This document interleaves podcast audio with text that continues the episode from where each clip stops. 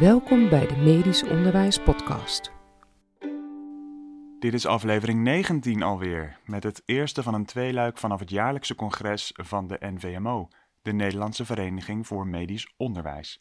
Op 19 en 20 november 2020 vond dit congres plaats, online. Het geluid is opgenomen via Zoom, vandaar dat de kwaliteit van de audio soms iets te wensen overlaat. Maar dat neemt niet weg dat ik denk dat het voor iedereen die medisch onderwijs een warm hart toedraagt heel leuk en inspirerend is om naar deze twee afleveringen te luisteren.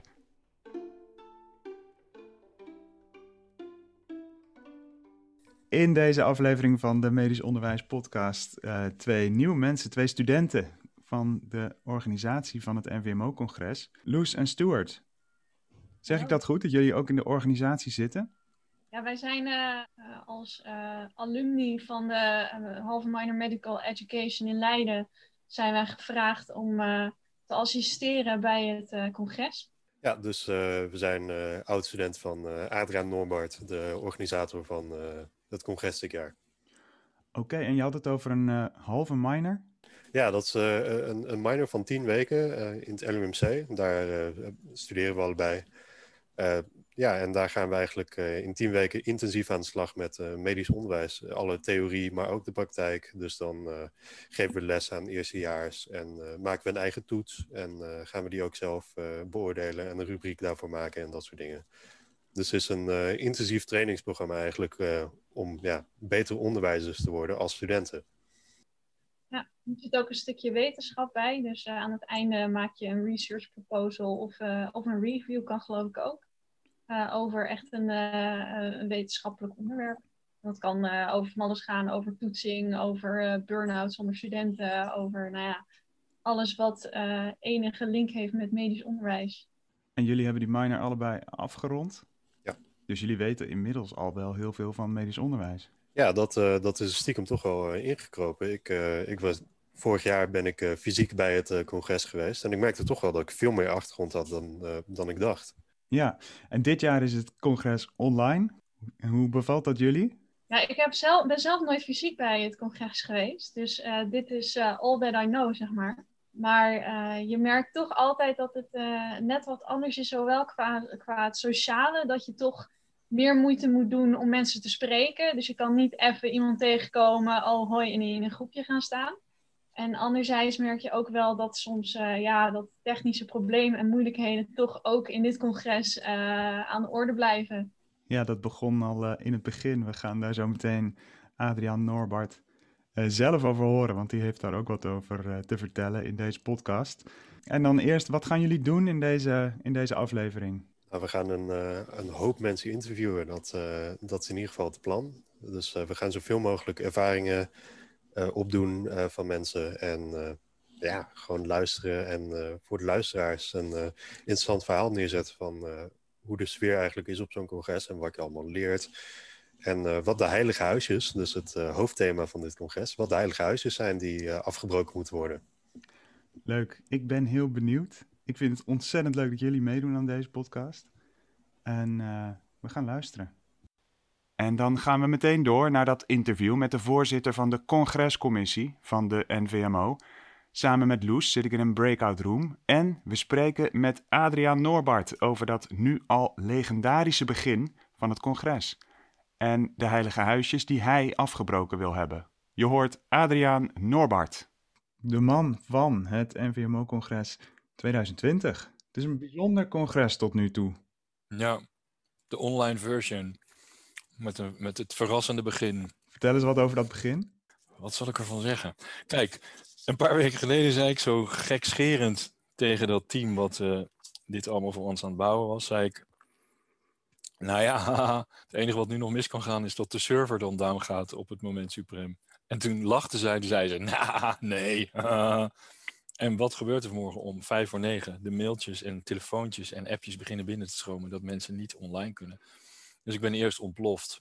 En toen hebben we hier met het team uh, uh, een plan bedacht. Uh, zo snel mogelijk e-mailadressen achterhalen van alle deelnemers. Wat weer lastig was, want degene die dat beheert, haar server was ook om een of andere rare reden down. Alles kwam samen. Oh. Maar goed, uiteindelijk is het gelukt en we zijn een uur later begonnen. En um, Ja, zo gaat dat dan. Niks in deze tijd is eh, zeker, dus dit, dit ook niet. Ja. Ja, en wat gaat er goed vandaag? Nou, eigenlijk voor de rest alles. Want het is, ja, weet je, ook dit is, het, het is een uurtje later. Maar het gaat op zich natuurlijk goed als je gewoon denkt, ah ja, in een parallele wereld waarin we om tien uur eh, waren begonnen, was er niks aan de hand geweest. Het enige wat dus fout was, is dat het om negen uur zou beginnen en wij om tien uur. Maar ja, wat is een uur? Ja, En mensen hebben even moeten wachten. Ja, dat is ook. En weet je, en het is natuurlijk ook deze tijd. Ja, wat, dus, er is wel meer niet doorgegaan of te laat gegaan eh, de afgelopen zomer. Dus ik denk dat, ja, ik denk dat mensen ook wel een beetje nu ehm, gewend zijn aan dat het leven niet voorspelbaar meer is. Ja, ja. Dat er geen enkele zekerheid is, behalve dat er geen zekerheid is. En zelfs dat is misschien niet zeker. je wordt heel filosofisch nu. Hey, het gaat Ja. over heilige huisjes, hè? Dat is een beetje, dat, Ja. is, dat is het onderwerp Ja. van het congres. Wat is eigenlijk jouw heilige huisje? Eh, nou, mijn eigen persoonlijke heilige huisje is dat eh, het onderwijs een soort input-output model is waar je leerdoelen aan de voorkant eh, definieert, mensen erin stopt en dan eh toets aan, aan het eind en dan eh denkt dat dat daardoor dan goed komt. Dat vind ik dat daar, da- daar moeten we nou echt wel een beetje van af. Dat is een soort, ja, ik weet het niet. Excel-achtige benadering van het leven of zo. Dat je alles kan vatten in doelen en leerdoelen. En alsof mensen niet ook nog een eigen stel hersenen en eigen ervaringen hebben. Dat, eh, dat vind ik wel een heilig huisje. Hmm. Wil je het persoonlijker maken? Ja, ja. Ik zou, eh, kijk, Gert Bista, ehm, die heeft er natuurlijk prachtig over geschreven, over het, het prachtige risico van onderwijs. En hij houdt ook een pleidooi dat we de, de subjectificatie van de studenten ook eh, serieus nemen. Dus dat we zeggen, studenten zijn individuen en die groeien. En daar heb je niet zoveel vat op als instelling of als docent. Je kunt ze kwalificeren, en dat doe je dan met die leerdoelen. En je kunt ze socialiseren, dan kan je ook nog een beetje proberen te vangen. Maar dat, dat certificatie, dan kun je ze alleen maar een soort. Ja, ik weet niet wat je ze daar. Ik weet niet eens wat je ze daarvoor moet bieden. Vooral, ik denk gewoon vooral vertrouwen dat het goed komt. Dat je ze laat zien, hé, hey, je ontwikkelt je als mens, als academicus, als arts, als biomedisch wetenschapper. En ehm, heb je wat nodig, dan roep je maar. Maar dat we ze daar echt in vertrouwen. Dat dat, dat, dat in die zes jaar dat ze rondlopen binnen een academie, ehm, dat dat ook gebeurt. Ja. Dat is wat mij betreft wel echt een heilig huisje. Ik vind het dichtgetimmerd zijn van het curriculum vind ik echt een beetje verstikkend bijna. Ja, Hoewel de trend natuurlijk is in de afgelopen jaren dat het. eh, dan zie je juist dat, dat heel veel docenten eh, gedwongen worden bijna om eh, eh, de vraag te beantwoorden van bijvoorbeeld onderwijskundigen zoals ik ook. Waar zijn je leerdoelen? Eh, hoe zit het met je, eh, met je alignment, met je constructive alignment? Waarom past je toets niet bij je leerdoelen? Terwijl ik denk, ja, kom op hé. Ehm, is het nou zo erg dat een docent even gewoon vanuit zijn eigen gepassioneerde werk iets vertelt en dat dat even niet getoetst wordt of niet bij een leerdoel past? Kom op zeg. ja en wat, wat heb je het daar wel eens met studenten over? Wat ze dan... Ja, ja, Ik kan mij voorstellen dat zij ook de voorkeur geven aan een gepassioneerde docent. Mm, Ja. een docent die nou heel goed ja. leerdoelen en toetsing. Nou, het gekke is, die studenten die, die hebben met die... Ik heb het dan over mijn eigen studenten van de halve minor eh, medical education. Die hebben op zich niet zo heel veel met die leerdoelen. Dan zeggen ze, nou ja, dat, ja, dat staat in de studiegids of whatever. Maar die hebben weer heel veel met toetsing. En daar gaan ze helemaal, oh, hoe, hoe wordt het getoetst en waar en wanneer en hoe moeten. Dus dan worden ze al, al ehm, helemaal nerveus voordat er nog iets geleerd is. En, de, en die vragen ook misschien niet zo heel flauw letterlijk van komt dit in de toets? Hè? Dat is een beetje zo'n zo'n grap, maar Ja, wel varianten. Ze- Moeten we dit leren? ja, ze weten al dat we voor die vraag, eh, komt het in een toets, Ja. allergisch zijn. Ja, we dan rode bultjes krijgen. Dus, ja. maar op een andere manier Ja, ik niet. Ik, ik geef daar gewoon antwoord op. eh, want ik, ik snap, ja, wij doen ze dit een beetje. dit- dat doen wij. Ja, Wij, richten ze af om te vragen, zit het in de toets? Maar mijn, mijn eigen studenten, daar, daar heb ik daar wel hele leuke gesprekken mee over gehad. En die zeggen soms ook, ehm, ja, dit, dit, dit vind ik niet zo, wacht, dit, dit toets je nou, maar mag, ik zie zelf het nut er niet zo van in. Of eh, ja, waarom toets je dit eigenlijk? Of dat hoeft van mij niet. Of, oh, dit zou ik graag getoetst willen zien. Dus als je met studenten, als je even verder gaat dan, eh, dit zijn leerdoelen, dit is de toets, ta, ta, ta, ta. Dus als je zegt van nou laten we even die structuur nou voor wat die is en laten we nou eens het gesprek hebben over wat zou je nou willen laten zien aan het eind van de rit. En hoe zou je dat willen laten zien? Dan krijg je echt wel interessante gesprekken. En ik weet ook wel dat we natuurlijk binnen een, zeker een geneescurriculum uh, vastzitten aan een soort um, eisen naar de maatschappij toe. Je kan natuurlijk niet artsen afleveren die, die uh, iets heel anders hebben gedaan. Maar er is nu wel heel weinig vrije ruimte voor, uh, voor, voor ontwikkeling van studenten. Ja.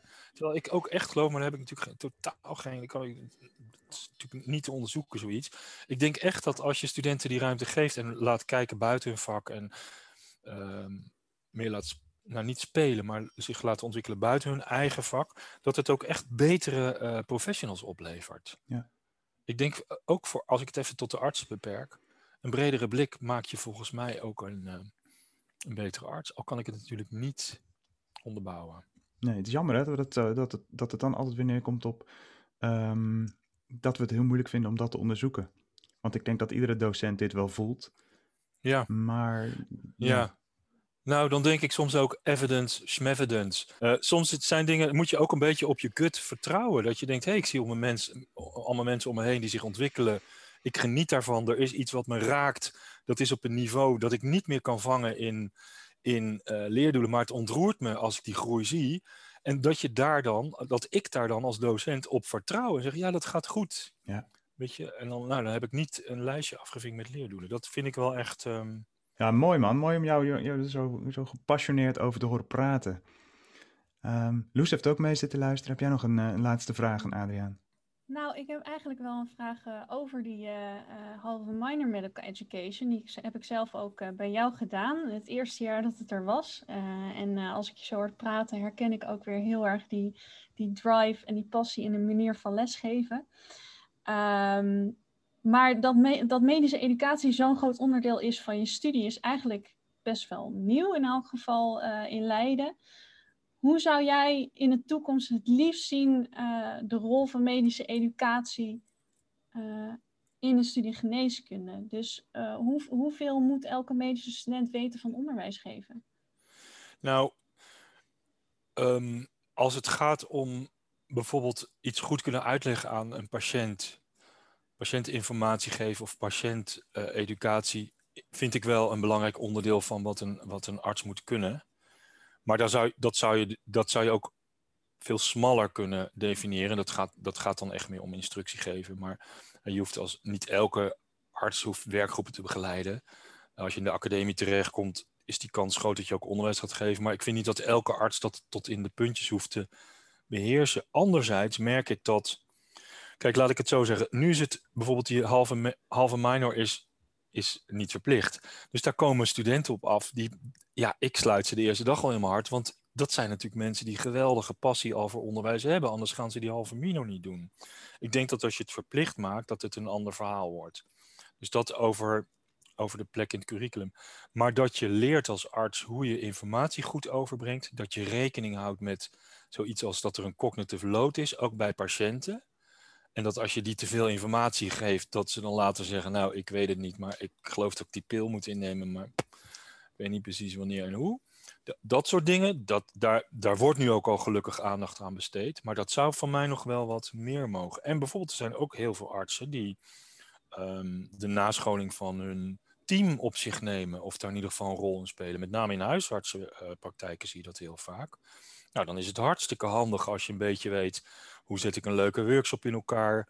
Hoe zorg ik dat mensen echt iets leren en niet alleen maar moleculair aanwezig zijn bij, bij een, eh, een, een, een nascholing. Maar uh, ja, ik zou het heel graag willen dat het meer ruimte krijgt. Ja.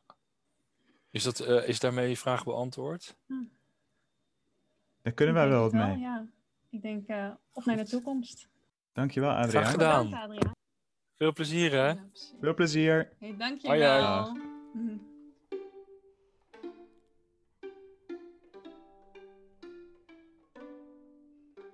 Nou, ik zit met een studiegenoot, met uh, Julia de Wit van, uh, van de Minor Medical Education, die ik zelf ook heb gevolgd van hetzelfde jaar. En uh, nou ja, we gaan gewoon lekker beginnen. Julia, stel je zo voor. Ja, nou, ik ben Julia. ik ben een geneeskundestudent en ik heb dus Minor Medical Education gedaan vorig jaar. En vanuit daar helpen we dus hier bij het NVMO-congres. Hoe heb je het congres ervaren tot nu toe? Ja, leuk. Ja, echt. ik vond dat ze het allemaal heel goed regelen met alle technische dingen. Ondanks alle problemen op het begin gisteren. Ondanks alle problemen, ja. Ja, we zijn inmiddels op uh, dag twee, dus je hebt al een aantal uh, sessies gevolgd of ja, daar heb je zelfs bij meegeholpen. Mm -hmm. Hoe is dat geweest? Wat, wat zijn de belangrijkste leerpunten geweest voor jou? Nou, het begon gisteren al dat we over studenten hadden die een goede leerstrategie hadden. Daar voelde ik me wel erg aangesproken met mijn niet de beste leerstrategie. Maar ja, verder gistermiddag, ik weet niet eens meer precies wat ik allemaal gedaan heb, um, was het ook wel heel interessant over de kooschap, over de verschillende uh, dingen. Um, daar hebben we het ook gehad over reflecteren en praten over je ervaringen tijdens de kooschappen en dat soort dingen. En dat vond ik wel echt uh, heel interessant om te horen hoe ze daarmee bezig zijn en hoe dat nog meer ontwikkeld kan gaan worden. Dus hopelijk, als ik mijn kooschappen doe, dat ze dan dat nog beter ontwikkeld hebben. Ja, hopelijk uh, zit het tegen die tijd heel goed in elkaar door dit uh, congres. Ja, precies. En ik vraag me dan eigenlijk ook af, want je hebt, uh, je hebt zelf natuurlijk ook lesgegeven en dat doe je ook nog wel eens. Um, heb je eigenlijk zelf heilige huisjes in het onderwijs waar je tegenaan loopt, waar je eigenlijk vanaf wilt? Ja, nou ik vind wel sommige werkgroepen, of heel veel werkgroepen, die zijn intens vol, waardoor je alleen maar bezig bent met gewoon er doorheen, de vragen er doorheen rassen. En dat is wel echt iets wat ik denk, ja, dat, dat mag wel echt verbeterd worden. Dat je de werkgroep liever iets minder vol doet en dat je iets meer discussieruimte hebt, zodat ze echt daadwerkelijk meer stof leren. In plaats van gewoon allemaal feitjes opnoemen. Dus onze structuur en de organisatie van, uh, van zo'n werkgroep is eigenlijk een beetje een heilig huisje. Daar, uh, daar komen we verder niet aan, maar dat, uh, dat moet eigenlijk wel anders in jouw mening. Iedereen wil zoveel mogelijk stof in één werkgroep proppen. Maar dat vind ik zelf een beetje irritant worden. Je zou liever zeggen, doe minder stof en uh, geef gewoon meer ruimte voor uh, discussie en uh, reflectie over het onderwerp. Zeker, ja. ja. En, en heb je zelf nog dingen geleerd die je in je eigen onderwijs wil gaan toepassen? Um, nee, nog niet. Ik heb voornamelijk dingen over de kooschappen dus en verder gedaan. Dus nog niet echt voor het werkgroep onderwijs wat ik dan geef. Nee, dus uh, dat komt misschien nog, maar dat, uh, dat is tot nu toe uh, nog niet zo geweest. Nee. En, en hoe, hoe vind je het eigenlijk om te assisteren bij zo'n congres? Want het is natuurlijk een heel andere rol dan, dan normaal. Ik vind het heel interessant. Ik merkte wel dat ik ehm, bij één meeting voornamelijk bezig was met mensen in hokjes stoppen in de juiste breakout room en weer verplaatsen en weer terug. Dat ik niet heel veel van de meeting heb meegekregen, omdat ik gewoon zo erg daarmee bezig ben. Dus um, ja, maar wel alsnog heel erg leuk om uh, de verschillende, de, de, de, andere kant ook mee te krijgen, zeg maar. Om erbij te helpen en zo. Om een beetje achter de schermen te zitten. Ja. En dat is niet altijd leuk. Dat is soms ook uh, gewoon logistiek en uh, ja, precies. saai gedoe. Ja. En wat is de laatste paar maanden in dit COVID-tijdperk? Wat is, wat is jouw grootste challenge geweest? Um, nou, als ik het op onderwijs kijk, me concentreren bij werkgroepen. Want ja je zit gewoon in je slaapkamer met een klein laptopje voor je. En dan is het, vind ik het best wel gemakkelijk om ondertussen andere dingen te doen. En is, vind ik het lastiger om mijn uh, concentratie erbij te houden dan als ik gewoon in een ruimte zit. Heb je daar misschien uh, suggesties voor, voor hoe we dat uh, beter kunnen gaan doen?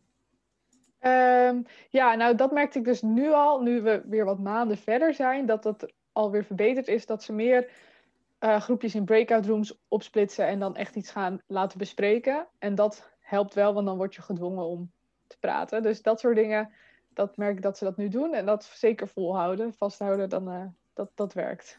Ja, het is natuurlijk een uh, interessant perspectief van iemand die het, die het nu echt aan het meemaken is. Um, ja, het, het, het COVID-tijdperk is nog niet voorbij en zo ziet er ook nog niet uit de komende paar maanden.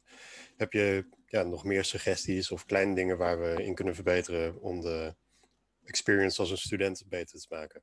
Ja, zoveel mogelijk ook dus wel proberen um, mensen erbij te betrekken. Dus door middel van um, kleinere groepjes of eventueel toch nog wel af en toe naar het LMC gaan. Dus voor bepaalde dingen, dat, dat helpt. En um, ze zijn dus nu ook bezig met, uh, ja, met kennisclips en zo. En ik denk dat dat ook al wel een stuk beter is dan online college volgen. Maar uh, ja, dus ik denk dat, dat het eigenlijk... door. ja, vooral door blijven gaan met wat ze nu aan het ontwikkelen zijn. Ja. Uh, het COVID-tijdperk heeft natuurlijk heel veel, uh, ja, heel veel uitdagingen uh, voortgebracht. Maar er zijn natuurlijk ook positieve aspecten. Zijn er dingen in het onderwijs die, wanneer het allemaal voorbij is, zou je dat nog willen hebben? Bijvoorbeeld die kennisclips of zo. Zou je, dat, zou je nog willen dat ze dat voortzetten? Ja, ik zou inderdaad die kennisclips zeker vasthouden. Want dat is gewoon alle informatie die je nodig hebt klein en kort. En uh, ik denk dat dat gewoon heel handig is voor studenten.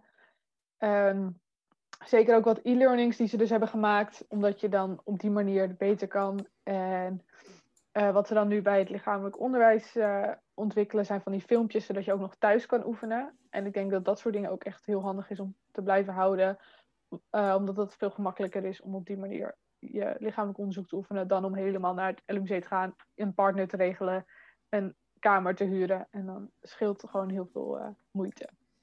Ja, dus dat is eigenlijk ook wel fijn uh, als een uh, toevoeging op het normale onderwijs. Ja, zeker. Ja. Nou, Julia, hartstikke bedankt voor al je inzichten. Het is een interessant perspectief, want we hebben nog niet heel veel studenten gehoord vandaag. En ja, je, zit, je staat op de frontlines natuurlijk. Dus jij maakt het allemaal mee. Jij bent ja. ervaringsdeskundige. Helaas. Ja, nou ja, helaas. Dat, uh, zo kunnen we het ook zien, inderdaad. Ik wens je nog heel veel uh, geluk toe en uh, heel veel ja, veilige tijden, hopelijk. En, en ik hoop dat die laatste paar uurtjes van het congres ook fijn zijn voor je. Dankjewel, jij ook.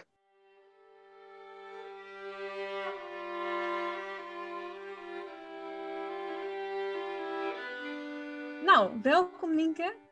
Dankjewel. Fijn dat je, uh, dat je mee wilt doen aan onze podcast.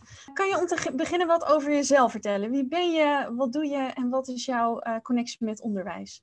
Ja, ik ben uh, Nienke. Ik ben AIOS gynaecologie in het cluster Maastricht. Op dit moment ook echt in het MMMC zelf. Um, en um, ik ben dit jaar gestart met een rolspecialisatie naar onderwijs en opleiding, naar docentprofessionalisering. waarbij ik... Um, um, eigenlijk ontzettend geïnspireerd was geraakt vorig jaar op het MMV-congres. Toen wilde ik ook naar het NVMO-congres, dat ging toen niet. Maar toen ben ik wel bij het MMV-congres geweest en dat was zo ontzettend leuk. Toen dacht ik, ik moet hier gewoon verder mee. En mijn opleiders staan daar gelukkig achter, dus daar ben ik heel blij mee. En um, um, zo hebben we een rolspecialisatie opgezet. En dat betekent dat ik in mijn opleiding tijd krijg om me te verdiepen in uh, de opleiding waarbij we een stukje onderzoek doen naar de EPA's binnen de medische vervolgopleiding. En met name ook echt binnen de gynaecologie, omdat dat wat meer raakvlak heeft met wat ik dus ook dagelijks doe. Um, en we zijn met de gynaecologie landelijk een nieuw landelijk opleidingsplan aan het maken. Logo heet dat. Daar word ik binnenkort wat meer over bijgepraat. Dan ga ik dus ook kijken of ik daar wat meer uh, in kan participeren. Um, en ik ga daarnaast de topklas medisch onderwijs in het Radboud volgen komend jaar. En daar ben ik ook heel blij mee dat dat kan. Uh, en dat daar ruimte voor is. En daar hebben we ook al wat praatjes hier en daar, of het is al wel eens gevallen hier nu ook op het congres. Dus dat is een beetje wat ik met, uh, wat mijn affiniteit met de opleiding is en waarom ik hier ook ben. Ja, dus dat is eigenlijk best wel, uh, best wel veel hou je ermee bezig al. En we hadden het er al buiten de record time over dat het soms best lastig is te combineren om je zoveel met onderwijs bezig te houden, nog naast je opleiding ook. Hoe ga je daar nu mee om? Nou, het fijne is dat ik dus vanuit de opleiding uh, één dag in de twee weken krijg om daar aan te werken. Um, nou merk ik wel dat ik, ik ben net nieuw in opleidingsland en die, die onderwijskundige termen die vliegen je om de oren. Nou heb ik twee hele enthousiaste uh, begeleiders bij dit uh, onderzoek die wel onderwijskundig wat meer geschoold zijn dan ik. Dus ik moet soms me ontzettend ja, verdiepen en mijn hersenen laten kraken over alle termen die me uh, tegemoet komen. Um, en ik merk wel dat dat me dus best wat energie kost. Dus dat ik dan denk, oh, ik heb die ene dag in de twee weken en die is ontzettend kostbaar. Um, maar hoe ga ik nou alles zo plannen uh, dat het ook echt straks tot een mooi resultaat komt en dat ik tijd genoeg heb? Dat is inderdaad wel lastig.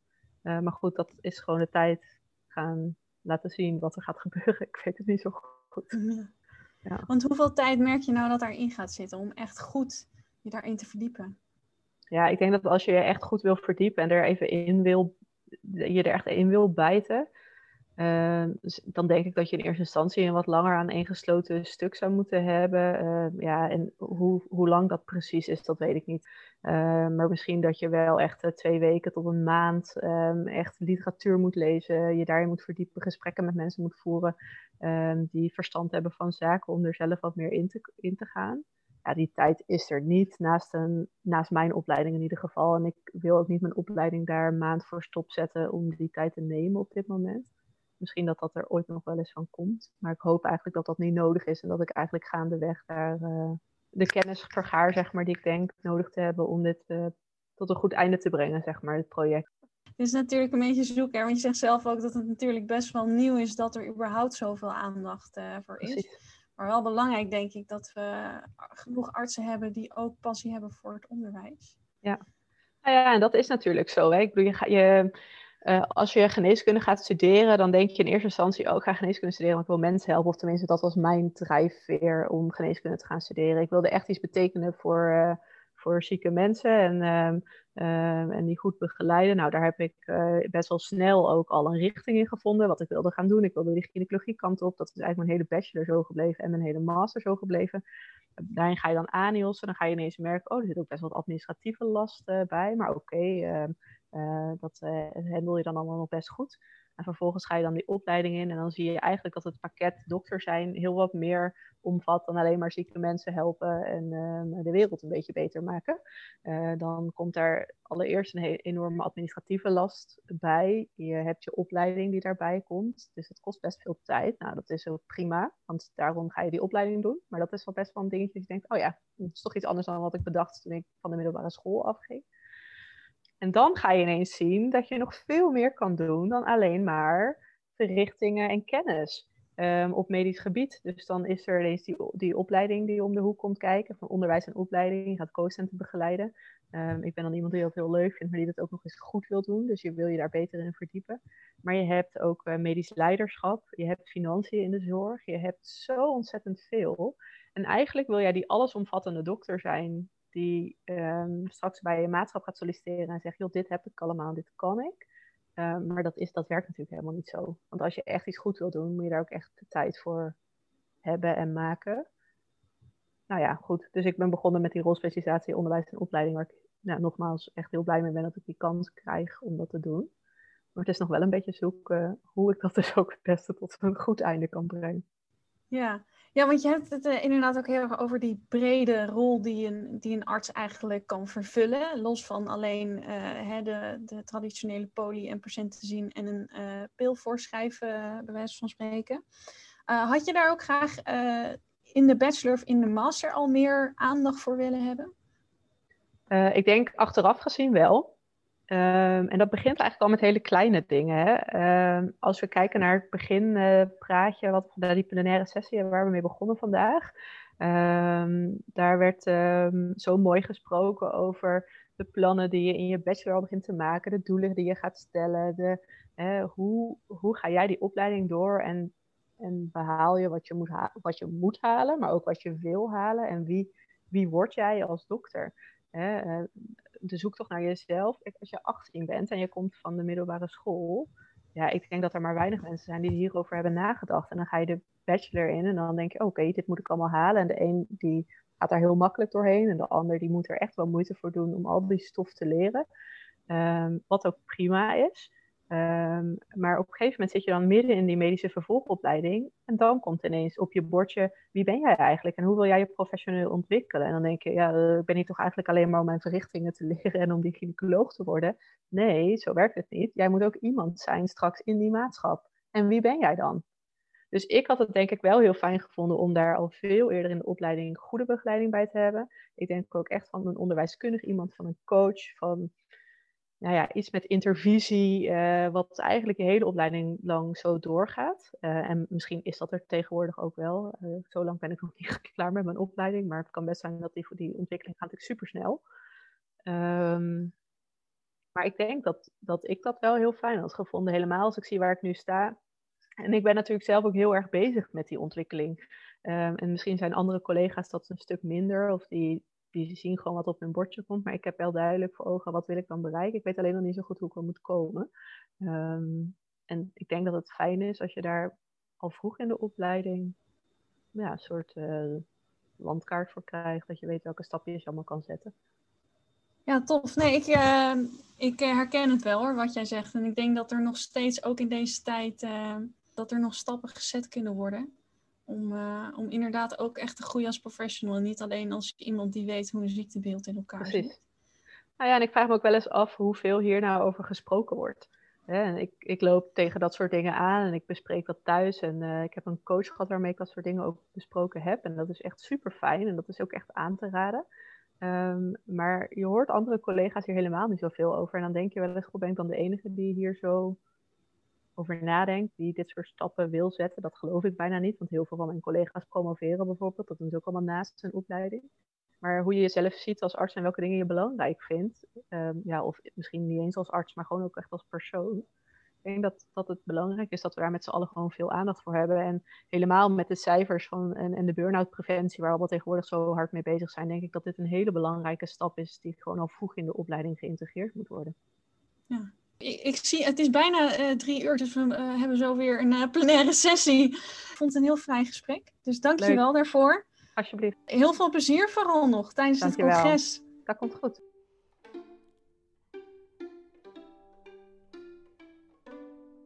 Het is natuurlijk een online congres omdat het coronatijd is, 2020. En dan hebben we, uh, zijn we meer tijd thuis en we brengen dat dan door met ja, dingen die je, die je niet buiten kan doen. Wat, wat doe jij zo in deze tijd, Stuart? Nou, ik, uh, ik heb heel veel series gekeken. Ik speel, uh, ik speel veel gitaar, dat kun je lekker binnen doen. En uh, ja, een beetje gamen, een beetje, een beetje lezen. Dat allemaal van die binnenhobby's waar je normaal te weinig tijd voor hebt. Ja, series kijken, hoor Ja. ik te zeggen. Netflix. Ja, Vertel. voor de, ja, voor de echte lovers of true crime en crime series ik The Alienist op uh, Netflix. Dat is een uh, crime serie ja, die dan speelt in de 19e eeuw. Waarbij ja, het hoofdpersonage is een psycholoog. En die, die gaat dan eigenlijk bijna op de methodes van de moderne FBI gaat hij ja, van die classic killers opsporen, zoals Jack the Ripper en dat soort mensen. Dus dat is ja, fascinerend om, om een crime serie te kijken in een ander tijdperk. Hmm. En heeft dat dan iets met geneeskunde misschien te maken? Nee, echt totaal niet. nee, gelukkig niet. En dat nee, is... dat, uh, dat is denk ik alleen maar goed. Om daar soms een beetje vanaf te stappen en uh, om wat afstand te nemen van, uh, van je vakgebied. Ja. ja, ja, dat is misschien juist wel heel goed dat je even iets heel anders doet. Loes, heb jij tips? En het hoeft niet per se Netflix-series te zijn, mogen ook andere dingen zijn. Uh, nou, ik heb inderdaad ook wel Netflix gekeken. Nou ben ik vaak ook uh, een beetje van films. Uh, maar wat ik ook qua serie heb gekeken, en dat is niet per se Netflix, is dat ik eigenlijk op NPO Start heb je soms ook van die hele oude series die je terug kan kijken. dus ik ben bijvoorbeeld een aantal afleveringen hebben gekeken van de Lama's. Dat was zo'n improvisatieprogramma uit de, uit de Zero's. En dat is eigenlijk heel grappig om dat weer terug te zien. Punt 1, omdat de beeldkwaliteit echt heel slecht is. Dat je denkt, het is niet eens zo lang geleden, maar het is echt wel een heel verschil met nu. En ook toch gewoon een stukje nostalgie, maar dan toch ook wel zien dat humor wel veranderd is. Ook in die relatief korte periode, want het is dan een jaar of 15 terug. Maar dat is heel grappig om af en toe weer zoiets heel ouds weer terug te kijken. Ja, en dat, ik weet ook zelf nog wel dat ik vroeger bij acteerlessen, dat we dan vaak ook wel van die improvisatiespelletjes uit de lama's deden. Dus het is wel echt... Uh, dat, dat, dat, was wel onderdeel van mijn leven, zeg maar, uh, toen ik jonger was. En dan daarom juist ook weer leuk om terug te kijken. Ja, zeker. Ja. En het, het, staat dus, dus, niet alle afleveringen staan erop, maar de meeste kan, kan je gewoon uh, op NPO Start kijken. En dat zal vast voor meer series ook gelden. Dus voor een stukje nostalgie is het wel leuk om een keer daar te kijken. Ja, wat goed. Ja, over nostalgie gesproken. Ik ben samen met mijn, met mijn zoontje Star Trek The Next Generation aan het kijken op Prachtig. Netflix. Die staan allemaal op Netflix gelukkig. Uh, die keek ik vroeger ook. En nu met hem. Hij is 13 en hij vindt het fantastisch. Uh, heel erg leuk om terug te zien.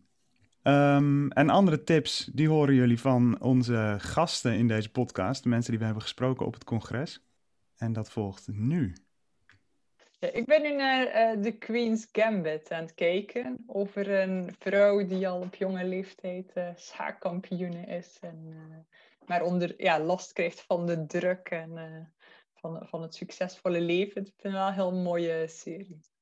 Er was een leuk boekje dat heet This America, The Case for the Nation.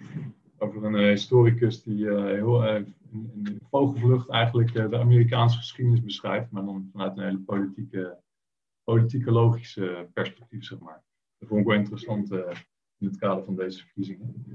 Ik ben enorm fan geworden van podcasts. Ik vind uh, Man, Man, Man, de podcast, echt te gek.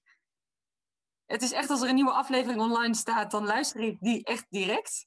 En de Zelfs podcast vind ik ook hilarisch. Um, ik luister ook wel af en toe podcast, maar ik moet zeggen, ik, niet, uh, ik woon in Amsterdam, dus ik moet altijd met de trein reizen. Dus dat geeft me ook altijd veel tijd om te lezen. Uh, ik heb nu net um, het boek van Esther Perel, Rethinking Infidelity, gelezen. Uh, gaat dus eigenlijk over, heel erg over hoe wij, uh, zeker ook als westerse samenleving, wat voor ideeën we hebben over relaties en over ook monogamie. En ja, ik vind het eigenlijk wel, was heel interessant en weer veel nieuwe dingen geleerd. Oh, ik keek laatst Geraldine en de Vrouwen over PTSS. En, en wat ik jullie dan wel graag zou willen aanraden, ik luister heel vaak Clear and Vivid with Ellen Alda. En Ellen Alda is bij de meeste mensen beter bekend als Hawkeye uit de serie MASH. En die serie is al heel oud. Uh, uh, ik weet niet of jij hem kent, maar die gaat uh, ook. Ja, nou, en, en, en het speelt zich af als, als een soort veldhospitaal in de Korean War. En hij speelt daar een van de chirurgen, dus toch ook een beetje medisch georiënteerd. Maar hij heeft zich ontwikkeld als een soort trainingsacteur, die zich heel erg met communicatie bezighoudt. En hij. Hij streeft daarnaar om wetenschap voor het bredere publiek toegankelijk te maken. En nou, het is een ontzettend grappige man. Hij heeft ontzettend leuke gasten. Uh, en dat, dat doe ik veelal in mijn vrije tijd als ik, uh, tijdens het wandelen. Inderdaad, Clear and Vivid, de podcast van Alan Alda. In aflevering 7, die heet What Poker Can Teach Us About Life, blijkt dat je door te pokeren veel beter wordt in non-verbale communicatie.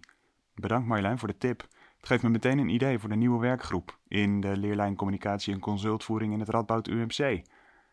In een van de volgende afleveringen van deze podcast hoor je trouwens projectcoördinator Raamplan Herziening Marjolein van der Pol uitgebreid vertellen over het nieuwe raamplan van de artsenopleiding. Als laatste onderdeel van deze aflevering van de podcast nog een interview door Stuart, waarin dat raamplan ook al even kort aan bod komt. Nou, uh, er zijn we weer met een interview en ik zit met uh, Ilke Jeninga en Stella Werkman. En uh, Ilke, zou jij je kunnen voorstellen voor de luisteraars? Ja, mijn naam is Ilke Jeninga en ik ben onderwijskundig adviseur in het, uh, in het LUMC. En uh, Stella? Ik ben Stella Werkman. Ik uh, ben co-assistent en bezig met coachschap heel, heel kunde ook vanuit het LUMC. En hoe zijn jullie eigenlijk op het congres gekomen?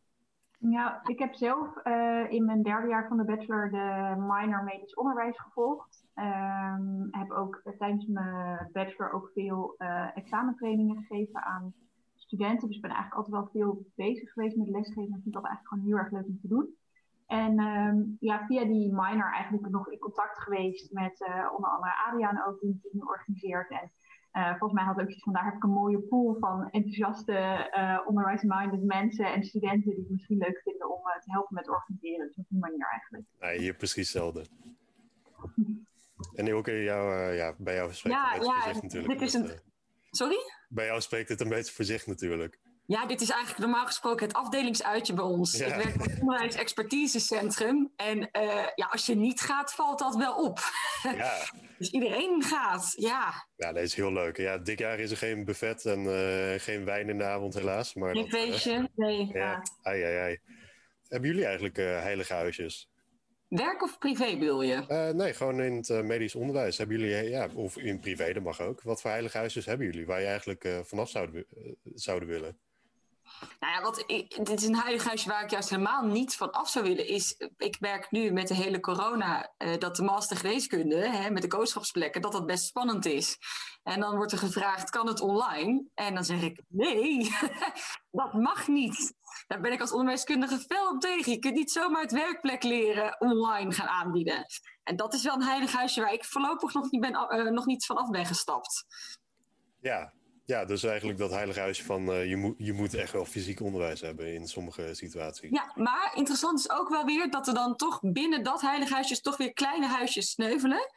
En dat er toch ook wel weer kritisch wordt nagedacht van zou er een deel misschien wel online kun, aangeboden kan, uh, kunnen worden. Heb je daar misschien uh, voorbeelden van, van die uh, kleinere heilige huisjes? Nou, bijvoorbeeld casuïstiek die je gezien moet hebben in de praktijk bijvoorbeeld. Hè, zou je dat bijvoorbeeld ook deels kunnen aanbieden via een e-learning of kunnen, kunnen lezen? Interessante patiënten bijvoorbeeld.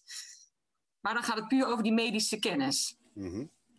en, en Stella, merk jij iets in, in jouw onderwijs dat je, dat je krijgt? Nou, wat ik wel leuk vind, uh, als je het hebt over inderdaad, ik bedoel, allereerst sluit ik me inderdaad er volledig bij aan dat uh, ik ben nu een paar maanden bezig met kooschappen en ik merk echt, ja, ik heb echt, ik zou me niet kunnen voorstellen hoe je dit online zou kunnen doen en daar dezelfde meerwaarde uithalen.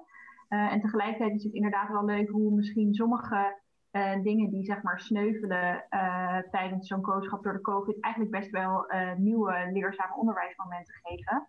Uh, en dat was tijdens mijn interne kooschap natuurlijk eigenlijk zo dat de coach altijd bij de overdracht zitten. Um, en vaak ja, zit je daar en dan komt er heel veel informatie over je heen. En soms denk je, ik kan er iets mee, soms denk je, geen idee. En uh, vanwege de corona was het eigenlijk zo dat alle coaches in een andere aparte ruimte video de overdracht volgden. En bij ons in het ziekenhuis in Gouda hadden ze dan geregeld dat er altijd uh, een van de assistenten of van de internisten bij zat. En dat maakte eigenlijk dat de, dat de overdracht zoveel nuttiger werd voor de coach. Uh, omdat dan bijvoorbeeld als een bepaalde casus werd overgedragen waarvan uh, iets niet duidelijk was of die interessant was om naar de scan te kijken, dan kan je natuurlijk, omdat je dan ook even de, camera, of de audio op mute zet, was er gewoon even ruimte om bijvoorbeeld nog even vijf minuten langer door te gaan over die patiënt en daar echt even iets over uit te leggen. Um, en daardoor vond ik eigenlijk dat de, uh, de overdracht een soort van veel verdiependere onderwijsmoment werd dan het volgens mij daarvoor was. Dus dat is dan eigenlijk ook wel weer leuk, dat het inderdaad ook dingen kan opleveren. Dus eigenlijk wel gewoon iets goeds om mee te nemen als het, uh, als het weer allemaal over is, inderdaad. Hè? Zou ik zeker meenemen, ja. Ook zonder COVID. Nou ja, dat, dat heb ik ook wel zo ervaren. Er zijn heel veel leerpunten de laatste paar maanden geweest. En sommige zijn slecht, sommige dingen gaan echt wel slechter. Maar sommige dingen gaan echt wel beter. Dat, ja, dat komt van twee kanten natuurlijk. Nou, we zijn dus uh, op dag twee, dus uh, ik ga ervan uit dat jullie al een uh, aantal sessies hebben gevolgd. ja, wat, zijn de belangrijkste leerpunten die jullie mee hebben gekregen tot nu toe? Voor mij is het sowieso um, zo'n congres altijd is, vind ik gewoon heel fijn, omdat ik weer even helemaal gestimuleerd word en van waar mensen zich allemaal mee bezighouden, wat er allemaal voor superleuke, interessante dingen zijn die we echt nog allemaal kunnen gaan ver verbeteren en veranderen in het onderwijs. Um, en ik was vanochtend over, uh, bij een, um, een ronde tafelgesprek over diversiteit en bias in het medisch curriculum ook. Maar je merkt al snel dat het überhaupt eigenlijk over uh, ja, dat aspect in de hele medische wereld ging. Um, en ik vond het eigenlijk wel, ja, het, voor mijn gevoel was het ook gewoon een onderwerp wat natuurlijk in deze tijd ook wel heel goed past. En uh, ja, ik vond het heel bijzonder om daar verschillende verhalen van mensen te horen. En dat je dan toch merkt dat je weer wat nieuwe dingen meeneemt en weer een stapje verder komt. En dat je denkt, oké, nou ja, als ik maandag weer uh, zeg maar op de, in de kliniek sta, dan kan ik daar misschien iets mee. Of dan heb ik weer wat nieuwe handvatten en tools. Um, en het belangrijkste daarbij was voor mij uh, toch ook wel dat je um, elkaar er ook in moet steunen. Um, en dat het niet alleen altijd is dat jij als eerste je mond open moet trekken, maar vooral ook als iemand anders iets zegt, dat je dan zegt, hé hey, ja, ik ben het daar eigenlijk wel mee eens. Dat je ook aangeeft van dat iemand daar niet in zijn eentje uh, voor staat. En dat zorgt ook denk ik dat we het volhouden en dat we blijven proberen te blijven handelen. Ja, dat vind ik wel een mooi sentiment inderdaad. en uh, Ilke, heb jij iets uh, meegekregen? Nou, ik heb uh, met name me ook gefocust op het nieuwe raamplan, wat er natuurlijk is voor de master geneeskunde. Dus ik heb daar een sessie over bijgewoond. En uh, dat is natuurlijk, het raamplan is net gepubliceerd. En nu gaat iedereen nadenken over hoe gaan we dat dan doen. Hè, de extramurale zorg moet natuurlijk veel meer aandacht krijgen. En wat ik vooral ook fijn vind van zo'n congres, is dat je dan ook ziet dat iedereen een beetje tegen dezelfde dingen aan het aanlopen is. En dezelfde struggles heeft. En dat het niet alleen iets is wat in Leiden speelt, maar eigenlijk gewoon door heel Nederland. Van oké, maar als die extramurale zorg dan extra aandacht moet gaan krijgen, of meer aandacht moet gaan krijgen, uh, hoe gaan we dat dan doen met stageplekken bijvoorbeeld? Hè? Want die zijn, die zijn ook wel schaars. Uh, maar ook dat er daar gedacht is over de volgorde van de kooschappen. Daar was ook wel een hele interessante discussie over. Van, moet je altijd beginnen in het ziekenhuis? Of zou je ook eh, een beginnend kooschap buiten het ziekenhuis kunnen laten eh, volgen? Dus het, eh, voor mij, het, het, inspireert me wel om, ook om weer kritisch na te denken over het curriculum. Hoe, ja, hoe doen we het nu met z'n allen? Ja, dat is wel interessant, want ik heb gisteren met Marjolein van der Pol heb ik, gezeten, die natuurlijk ja, heel het jaar aan het raadplan werkt. En, en toen hoorde ik dat ook wel inderdaad, dat er echt zo'n shift is naar extramurale zorg en preventie en dat soort dingen. Ja, en wat moet je daar dan mee? Dat eh, natuurlijk eh, in de field is dat eh, toch wel een lastige opgave. Ja, maar dus niet alleen eh, dat het dus echt landelijk wel een lastige opgave blijkt. En ik, ik heb steeds meer zoiets van we moeten dat veel meer bundelen, onze krachten. En veel, veel meer ideeën uitwisselen daarin. Ik hoorde precies hetzelfde van eh Marjolein gisteren. Dat, Ja. ja, Ja, ik was bij die sessie, dus ik ben blij dat we dezelfde hebben. dat je zelf de informatie meekrijgt. Ja. Heb dan, eh, omdat ik ook in Amsterdam woon, veel vrienden die in eh, Amsterdam geneeskunde studeren en een paar in Rotterdam. En eh, zeker zo'n congres is daar een goed moment voor. Maar dat je echt merkt van hoe vaak je toch ook eigenlijk vooral lekker in je eigen ziekenhuis bezig bent. En alleen al op soort van best practices die bijvoorbeeld eh, in het ene eh perifere ziekenhuis, dat het andere perifere ziekenhuis daar geen idee van heeft, terwijl je nog ook nog in dezelfde opleidingsregio zit. Dus dat is denk ik altijd weer zo'n moment dat je denkt, we doen zoveel met z'n allen, maar we moeten het wel met elkaar blijven delen, want dan hebben we er ook echt heel veel aan. Ja, het- dat eh, ervaar ik ook wel op zo'n congres altijd. Dan denk ik van jeetje, was de wereld toch eh, klein waar ik in zit eigenlijk in mijn eh, opleiding. Ja, er zijn zoveel dingen die andere studies in andere steden anders doen. Dat is echt, ja, echt een shock altijd. Je denkt van, oh, dat zou ik eigenlijk ook wel willen. En een beetje het eh, gras is altijd groener aan de andere kant. dat krijg ik ook altijd. Ja, dat lijkt, dat lijkt vaak zo. Maar als je dan kijkt inderdaad van hoe groen dat gras precies is, dan blijken daar toch ook allerlei mankementjes en hele plekken in te zitten, zeg maar. Maar goed, dat, eh, ik, ik hoorde je ook al iets belangrijks zeggen over die sociale functie van zo'n congres. Dat, eh, Ja. Ja, dat, eh, dat is denk ik vooral in deze tijd wel enorm belangrijk. Dat je gewoon even kunt, ja, kunt praten met andere onderwijzers. En ja, gewoon je problemen kwijt kunt over de laatste paar maanden. Ja, ook je hart luchten of zo. Ik, dat vind ik ergens ook. Ik merk zodra je in breakout rooms gaat in een sessie, dat iedereen zegt zo, poepoe, nou nou, oh ja, dat hadden wij ook, zeg maar. Dat het eigenlijk heel snel gebeurt en dat je misschien soms ook nog wel eens afdwaalt van het onderwerp waar je het dan echt over moet hebben. Maar ja, dat vind ik, dat vind ik ook, wel, ook wel heel fijn dat het weer eens in het jaar dat dat kan. Ja, wat, wat zijn eigenlijk je grootste problemen die eh, ja, jullie twee eigenlijk hebben ervaren de laatste paar maanden in dit eh, COVID-tijdperk? Nou ja, wat ik, wat, wat ik wel ervaar is, dat is natuurlijk heel veel onzekerheid. En mensen willen graag zekerheid. En als ik kijk naar de master geneeskunde, de studenten willen weten waar ze aan toe zijn. En terecht. Eh, maar dat weet eh, het duaal management en ik van de opleiding, we weten het niet. Ehm, ik merk die zekerheid proberen te bieden. Of, of, hè, eh, of je zit op een gegeven moment op één spoor. Je denkt, nou sowieso gaan, doen, gaan we het doen. En dan veranderen er weer zaken. Die continue onzekerheid, daar loop ik deels privé, maar ook met name op werkgebied wel echt veel tegenaan. Ja, ja nee, ik kan me voorstellen dat het moeilijk is. Dat je heel graag die eh, studenten zo'n handvat, handvat wilt eh, bieden, maar dat dat... eh, ja, Ja, dat je in is. investeert. En dat je denkt, nou, dit hebben we nu een heel plan. En zo en zo gaan we het doen. En dan heb je eigenlijk, zodra het plan af is, dan veranderen er alweer dingen en kun je weer opnieuw beginnen. Ja, Eh, en Stella, ik ga ervan uit dat jij het ook zo ervaren hebt dan. hè? Ja, Dat, ik, ik, herken ja. het, ik herken het wel heel erg hoor. En eh, inderdaad ook zeker aan het begin natuurlijk. Ik heb in bijna vijf maanden of zo lag het op een gegeven moment stil. Ehm, toen heb ik gelukkig wel andere werkzaamheden in het ziekenhuis kunnen doen. Dus anders was ik misschien gek thuis geworden. Maar ehm, ik, ik herken dat wel heel erg. Dat je heel erg aan het zoeken bent. Oké, hoe gaat het nu verder? Gaan we dan door? Gaan we, weet je, zeker met die tweede golf die opkomt. Betekent dat we weer naar huis gaat, gestuurd gaan worden? Terwijl iedereen ook zei, ja dat kan eigenlijk niet. Want dan gaat die opleiding, ja we kunnen niet weer alles stilleggen. Ehm, en tegelijkertijd merk ik ook bij mezelf dat daar ook langzaam, ja, dat je daar toch ook een beetje aan begint te wennen. En eh, als ik dit ook zo hoor zeggen, Ilke, dan denk ik ook, ja, misschien moeten we ook, aan de ene kant wil je studenten heel graag die steun bieden, maar misschien moeten we juist ook kijken naar, eh, ja, leren omgaan met dat dat gewoon niet het geval is op dit moment. En dat ik iedere keer denk van, nou ja, we zien het wel. En eh, ja, je moet gewoon super flexibel zijn. En de ene keer betekent dat je dan weer een week ineens niet op die afdeling kan zijn. Of dan mag je weer niet naar de overdracht en dan weer wel. En dan is er niet genoeg beschermend materiaal en mag je niet mee naar de kamer en dan weer wel. Eh, en dat ik dat allemaal maar een beetje over me heen probeer te laten komen. En eh, steeds maar kijken wat je wel kan doen. Nou, maar ik vind dat een belangrijk thema hoor. Je zegt dat die omgaan met onzekerheid. En ik merk dat is niet alleen qua werk zo, maar het is ook privé. Dat je denkt, ik heb nu een plan om. Ik was van plan begin december naar Disneyland te gaan. Nou, dat gaat mooi niet door, want Disneyland gaat ineens weer dicht. Dus heb toch gooi de boel weer om. En ik merk wel dat het wendt of zo. Om iedere keer weer te denken, om daarop te anticiperen. Dat is eigenlijk ook bijna een heilig huisje, toch? Dat we, dat we vinden dat zekerheid heel belangrijk is, maar dat, dat, dat we echt wel om kunnen gaan met meer onzekerheid dan we denken. Ja, absoluut. Dat is denk ik wel een belangrijk inzicht voor mij hoor. Ja, ja dat, dat, eh, dat heeft iedereen denk ik wel ervaren. We kunnen echt, echt veel meer dan we denken. En we kunnen veel meer flexibel zijn en uh, ja, omgaan met uh, de situatie dan we hadden gedacht. Nou, ik uh, sluit het af. Ik, uh, ik hoop dat jullie straks een heel fijne sessie hebben. Ilke en Stella die gaan samen ah, een sessie geven. we zijn er goed in. Ja, ja. Dat, ik hoor alleen maar goede dingen over jullie twee. Dus, ja, we liggen best wel op één lijn met de dingen volgens mij. Dus dat komt echt goed. Dat moet goed komen.